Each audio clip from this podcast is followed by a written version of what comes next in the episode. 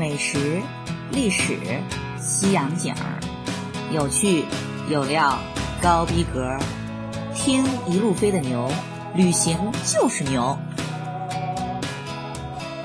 大家好，我是一路飞的牛，很高兴又跟大家见面了。那咱们今天哈就继续牛的中东以色列约旦行记。既然是现场游记详细报道，那就不可避免的有流水账的嫌疑。但是哈，牛又感觉好像旅途中的这各种细节，貌似也应该跟大家讲到，尤其是关系到像吃住行玩等等这些实际有用的方面哈，感觉更是攻略性质的，必须得跟大家讲清楚。牛感觉真是义不容辞，责无旁贷似的。希望呢，这些能对想去的同学有所帮助，大家别嫌牛啰嗦就好。上期哈就讲到牛到达以色列的第一天，就快马加鞭的把海法空中花园和十字军的据点阿卡古城都成功的打了卡。这一天，好家伙，这马不停蹄的，当然得说成是牛不停蹄的，也把牛和姨夫累够呛。尤其是开车的重任哈还在牛肩上，所以呢，这从阿卡古城出来的时候哈，这牛和姨夫都已经是又累又饿，可以说得上是人困马乏了。这民以食为天，所以得赶紧找吃的。而大家应该都知道哈，这牛和姨夫那是也是两枚资深吃货，所以这第一顿饭哈一定得尝试人家的以色列的。标杆代表性美食，以色列由于是干旱少雨，所以呢肯定是种植小麦为主，主食呢也就是各种大饼，而且人家那饼哈都做的挺好吃的。除了饼呢，因为以色列的美食哈，它是受中东和阿拉伯的影响特别大，像什么各种烤肉、可爸爸。牛念成烤爸爸的哈，那都是伊斯兰中东风味儿。而以色列本土最具代表性的美食哈，可以说是有两样。第一样哈，首屈一指的那就是胡姆斯酱。什么是胡姆斯酱呢？它哈其实就是鹰嘴豆哈，它磨成泥，跟各种调料和在一起哈，就做成了一种磨饼用的酱。它基础是由鹰嘴豆做的。另外哈，根据加的调料不同，有加洋葱的，什么胡椒呀什么，它有各种不同的口味儿。除了胡姆斯酱以外呢，另外一个当地著名的风味儿哈，它叫 filafel。filafel 又是什么呢？说白了哈，filafel 就是炸丸子夹馍。大家听这个炸丸子是不是挺香的哈？但是不好意思，人家这炸丸子哈，炸的是菜丸子。所以呢，对于食肉动物的牛和姨夫来说，哈，实在是也有点兴趣不大。这大家也能理解吧？而牛和姨夫的第一顿饭呢，肯定得去尝试人家这大名鼎鼎的胡姆斯酱，首屈一指的标杆美食。找了一个哈看起来挺大的、挺气派的餐厅，坐下来哈就点了人家的套餐。接下来哈就七七八八上来摆了一大桌子，各种各样的、各种口味的胡姆斯酱，还有很多小菜，看起来真是相当的丰盛，还有很多饼。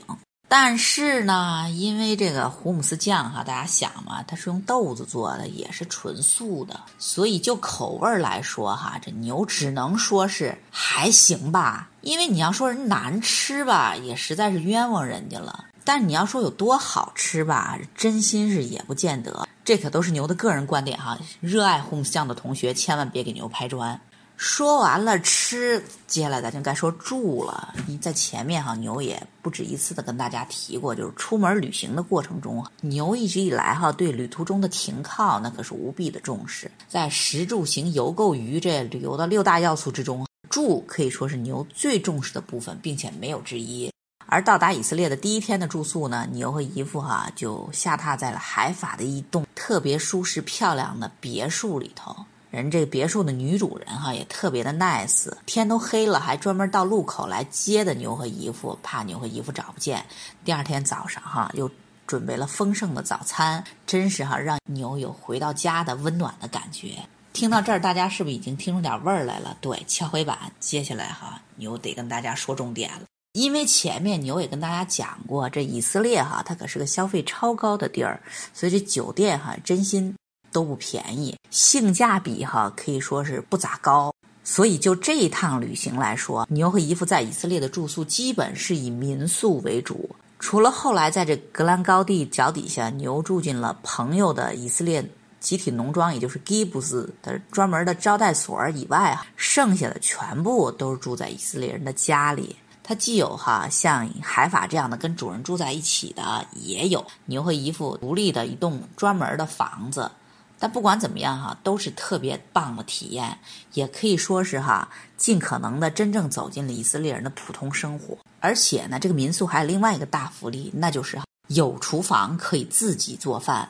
至少哈，牛和姨父在以色列的大部分时间都是哈响应了伟大领袖的号召，是自己动手丰衣足食，没有去外面餐厅吃那又贵又难吃的以色列饭。这样哈，真是既满足了自己的爱国胃哈，又照顾了牛和姨父那干瘪的钱包，实在哈是个一举多得。好了，就关于牛和姨父在以色列的吃和住这两项哈，牛也算是把压箱底儿的攻略哈都拿出来了。所以，请不要问牛是谁，牛的名字叫雷锋。好了，那咱们再回到这个游记现场啊，就在以色列的第二天哈，牛和姨父从美丽的海滨城市海法的温馨可爱的别墅出发，开车哈就到达了拿撒勒。说起这个拿撒勒，它可真是个小地方。它之所以出名啊，是因为哈这里据说是耶稣他妈，也就是圣母玛利亚，被天使告诉她怀孕了，她马上就要生出来神的儿子的地方。所以呢，这里是基督教的一个很重要的圣地。在这里哈，你又实在忍不住想评论一下，就你说哈，一个好好的未婚少女，突然有人跑来告诉你说你怀孕了，好家伙，这一定得是惊吓大过惊喜吧？好了，咱不开玩笑了哈。既然咱来到了这片神的应许之地，宗教一定是咱们绕不过去的非常重要的主题之一。就像哈牛今天要去的拿撒勒和提比利亚，接下来从约旦回来以后呢，要去参观的伯利恒。这里备注一下，伯利恒现在属于巴勒斯坦国，那可不属于以色列啊。伯利恒之所以出名哈，那可是耶稣诞生的地方，那是大大的圣迹。最后呢，还有呢，大名鼎鼎、威名赫赫的圣城耶路撒冷，所有这些哈都是跟宗教紧密相关的圣地。所以今天牛在这儿得跟大家把这犹太教、基督教和伊斯兰教三大宗教之间的恩怨哈，差不多的大概齐的捋个清楚。要知道哈，这也是咱们这一趟中东以色列约旦行记的必修功课之一。在第一期序言的那一集里哈，你又跟大家讲过了。早在公元前两千年，哈，就是犹太人划时代的创立了人类历史上第一个一神教，也就是犹太教。只不过哈，这犹太教哈，它是在犹太民族内部流通信仰的一个地区性的民族宗教。犹太人认为哈，那上帝哈，他只照着他们，他们哈才是神眷顾的选民，别的民族哈，他都不灵。但是呢，这犹太人建立的国家哈，他也是早早的就亡国了。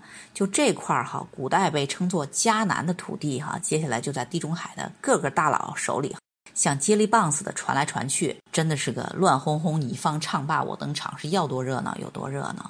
而说起来，这犹太教的凝聚力哈，真不是盖的。这犹太民族哈，亡国了三千年，但民族依然存续。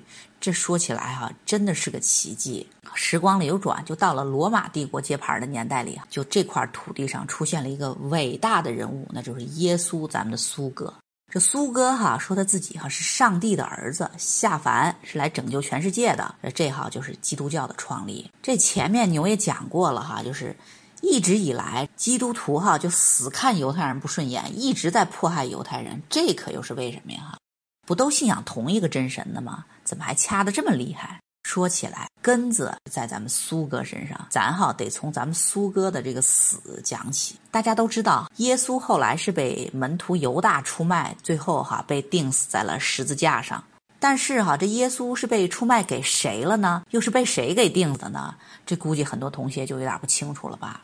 这里你就跟大家捋清楚，其实哈，这个耶稣哈是被出卖给了犹太人的一些老大，因为哈这犹太人一直都看耶稣不顺眼，原因是哈对于当时的犹太人来说哈，冷不丁冒出来这个伙计哈，愣说自己是上帝的儿子，而且还号称全世界人民不分种族不分国界都可以信仰上帝，上帝呢也会一视同仁的关爱所有人。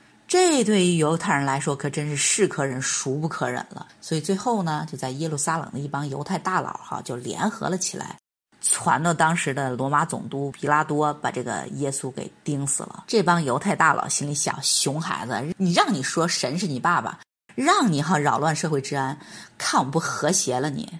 于是哈，这苏哥就被他们和谐了。其实哈，就从耶稣被钉死在十字架上这事儿也能看出来，就是一开始的时候，是在罗马帝国，这基督教也是被迫害的，一直哈被迫害了两三百年，直到后来的这个罗马皇帝君士坦丁哈把基督教定为罗马国教了以后，这一下子这基督教可就算是翻身农奴把歌唱了，并且是一发不可收拾。在罗马帝国灭亡以后呢，还依然在西方世界牢牢占据着统治地位，一直到今天，还依然是世界上影响力最大的宗教之一。话说哈，咱这苏哥的死，归根结底是犹太人闹的。你想嘛，对于基督徒来说，这我们的救世主弥赛亚都是被犹太人给害死的，这心里能不恨吗？不欺负犹太人，可欺负谁？大家都知道哈，这对于犹太人的迫害是到了第二次世界大战的时候，真是达到了高潮。这纳粹德国的希特勒哈，这屠杀了全世界近一半的犹太人，可以说是把他辖区内的几乎全欧洲的犹太人都消灭干净了。想想也真是太吓人了，太可怕。好了，说完了犹太教、基督教，该轮到伊斯兰教。这回哈，的地点啊放到了阿拉伯半岛，主角呢也换成了先知穆罕默德。按他老人家的说法哈，上帝也就是犹太人的那位神哈，也是耶稣的爸爸。这次哈可选中了他，把他哈再次派到这个世界上来领导咱们地球人。而且哈，人家老莫哈最绝的一点是哈，人家说自己哈是神封印的最后一个先知，也就是哈。他是上帝的关门弟子，以后再不会有别人了。这招说起来可真是太狠了，直接把后面所有人的路都给堵死了，实在是个高呀！别看啊，现在这犹太人和阿拉伯人掐的这么厉害，简直是有你没我，有我没你，势不两立的架势。但其实细究起来哈，人家俩还真的是兄弟呢，近亲。因为这犹太人和阿拉伯人哈都认这个 Abraham 为祖先。这个 Abraham 是谁呢？这犹太人和基督教的这个翻译哈是亚伯拉罕，伊斯兰可兰经里的翻译就是易卜拉欣。其实这俩哈是同一个人。这个牛哈在摩洛哥的那一集里也跟大家都讲过哈，因为这三大宗教可以说是同宗同源的，千丝万缕剪不断理还乱的关系。而这两家的关系哈，咱们在圣经里都能找到证据。就据说哈，这亚伯拉罕的老婆萨拉哈，这是一直生不出来孩子，没办法，人家也有那观点，跟咱差不多，是不孝有三，无后为大，意思是种族得延续。而这个大老婆呢，还挺大度，就把自己的一个女佣人，从埃及来的叫夏甲的，介绍给了自己的老公当了小妾。而这个小妾呢，还挺争气，很快哈就生了一个儿子。名字叫做以实玛丽，也跟咱家一样哈，叫母凭子贵。生了儿子以后的小妾呢，就觉得自己功高震主，所以呢，就对这个大奶是各种的不忿儿，各种的挤兑。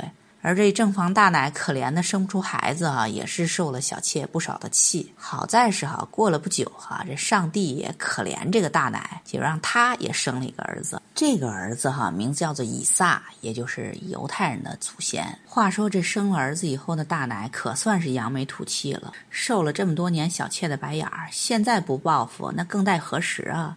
所以呢，就逼着老公把小妾和小妾生的孩子都给撵走了。这个典型的下堂妾哈，下甲哈，这是妈妈带着儿子苦哈哈的流离失所，最终哈漂泊到了阿拉伯半岛，成了阿拉伯民族的祖先。这段记载哈，不光在圣经里头有，这古兰经里头也有。所以说呢，这个犹太人和阿拉伯人哈，他都是亚伯拉罕的儿子。这阿拉伯人呢是亚伯拉罕的长子，但是庶出；而犹太人呢，虽然是嫡子，他可是老小。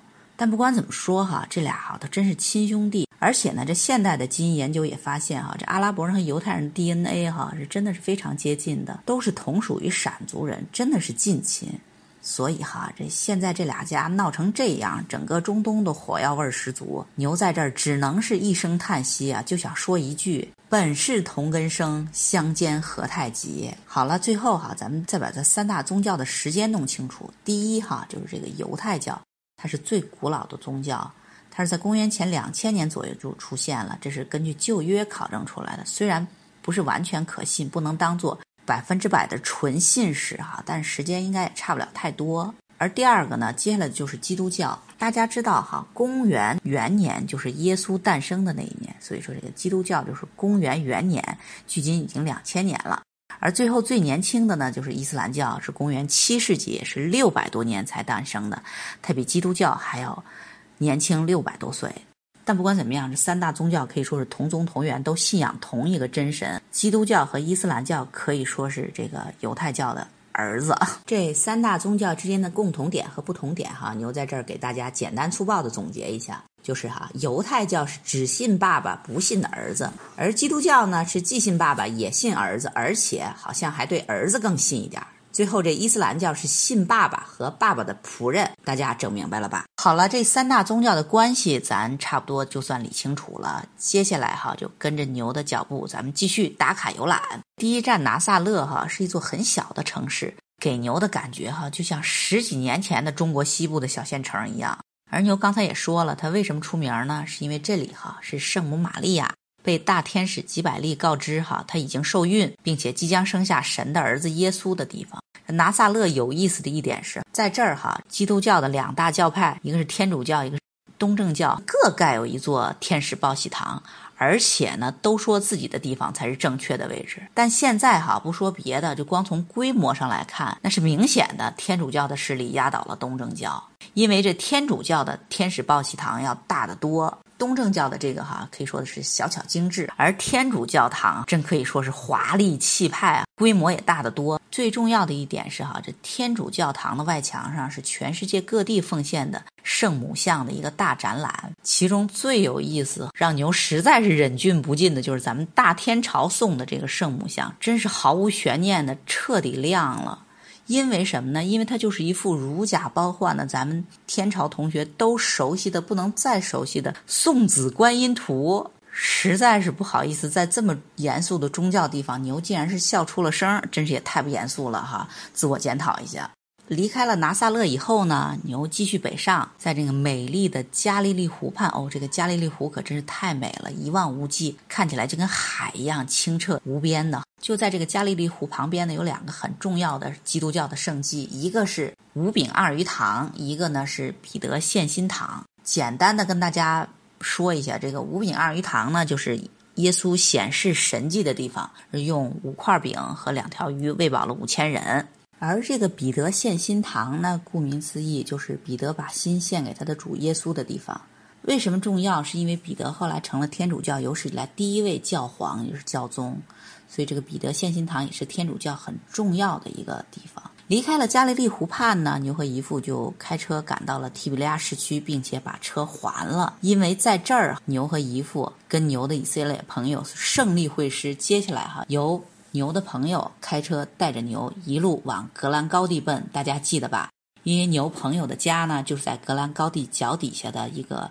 集体农庄 Gibbs，在回到朋友的家之前呢，朋友哈先带着牛和姨父在路上打卡参观了一个也是很重要的基督教的圣地，那就是约旦河洗礼处。这个约旦河洗礼处对于全世界的基督徒来说，那都是一个很重要、很神圣的地方，因为就是在这儿哈，耶稣就咱们的苏哥让他自己的表哥约翰洗礼以后呢，正式变成了基督徒，所以呢，这个受洗是基督徒的一个很重要的仪式。牛哈虽然不是教徒，但是。看着全世界各地哈来的教徒们一个二个穿着白袍子，在这个河里受洗的这个幸福快乐的模样哈，牛感觉心其实也挺感动的。而不得不提的一点是哈，果然这犹太人是超级会做生意。虽然哈人家不信耶稣基督，但是哈架不住人把这个洗礼处哈用来做旅游景点儿，并且呢就是生财有道。虽然这个洗礼处是没有门票的。对全世界广大教徒开放，但是这教徒受洗所穿的白袍子，还有盛河水的这个瓶子，也就是那一般的破塑料瓶哈，都摆在那儿，码标价也可以算是童叟无欺吧。既然不是教徒，牛肯定不能去人家教徒洗礼的地方泡水。好在是旁边专门还辟了一块小池子，让牛这样的游客玩的。而这儿的水里哈，它有好多小鱼。牛下了水以后呢，这些小鱼儿哈就蜂拥而至，都奔过来啃牛脚上的死皮。所以呢，牛也算是沾了一回人家耶稣的光，让这个约旦河里的小鱼哈给牛好好认认真真的做了一回足疗。这哈就是牛和姨父在以色列的第二天。这一天的主要内容可以说是宗教氛围极其浓厚的，沐浴在神的光芒之下的。而刚才呢，也跟大家提到过了，也就在提比利亚，牛跟牛的以色列朋友已经胜利会师了。接下来哈，就是牛被朋友接到他所在的以色列的集体农庄基布子去一探究竟了。要知道哈，这可是传说中的人民公社在现实生活中的真实存在，它也是这一趟牛和姨父哈中东以色列约旦行迹的重头戏之一。而具体牛和姨父在这个人民公社都经历体验些了什么，那是到下期会再跟大家好好聊一聊的。所以今天哈，咱们就先到这儿吧，咱们下期见，下期更精彩哦，拜拜。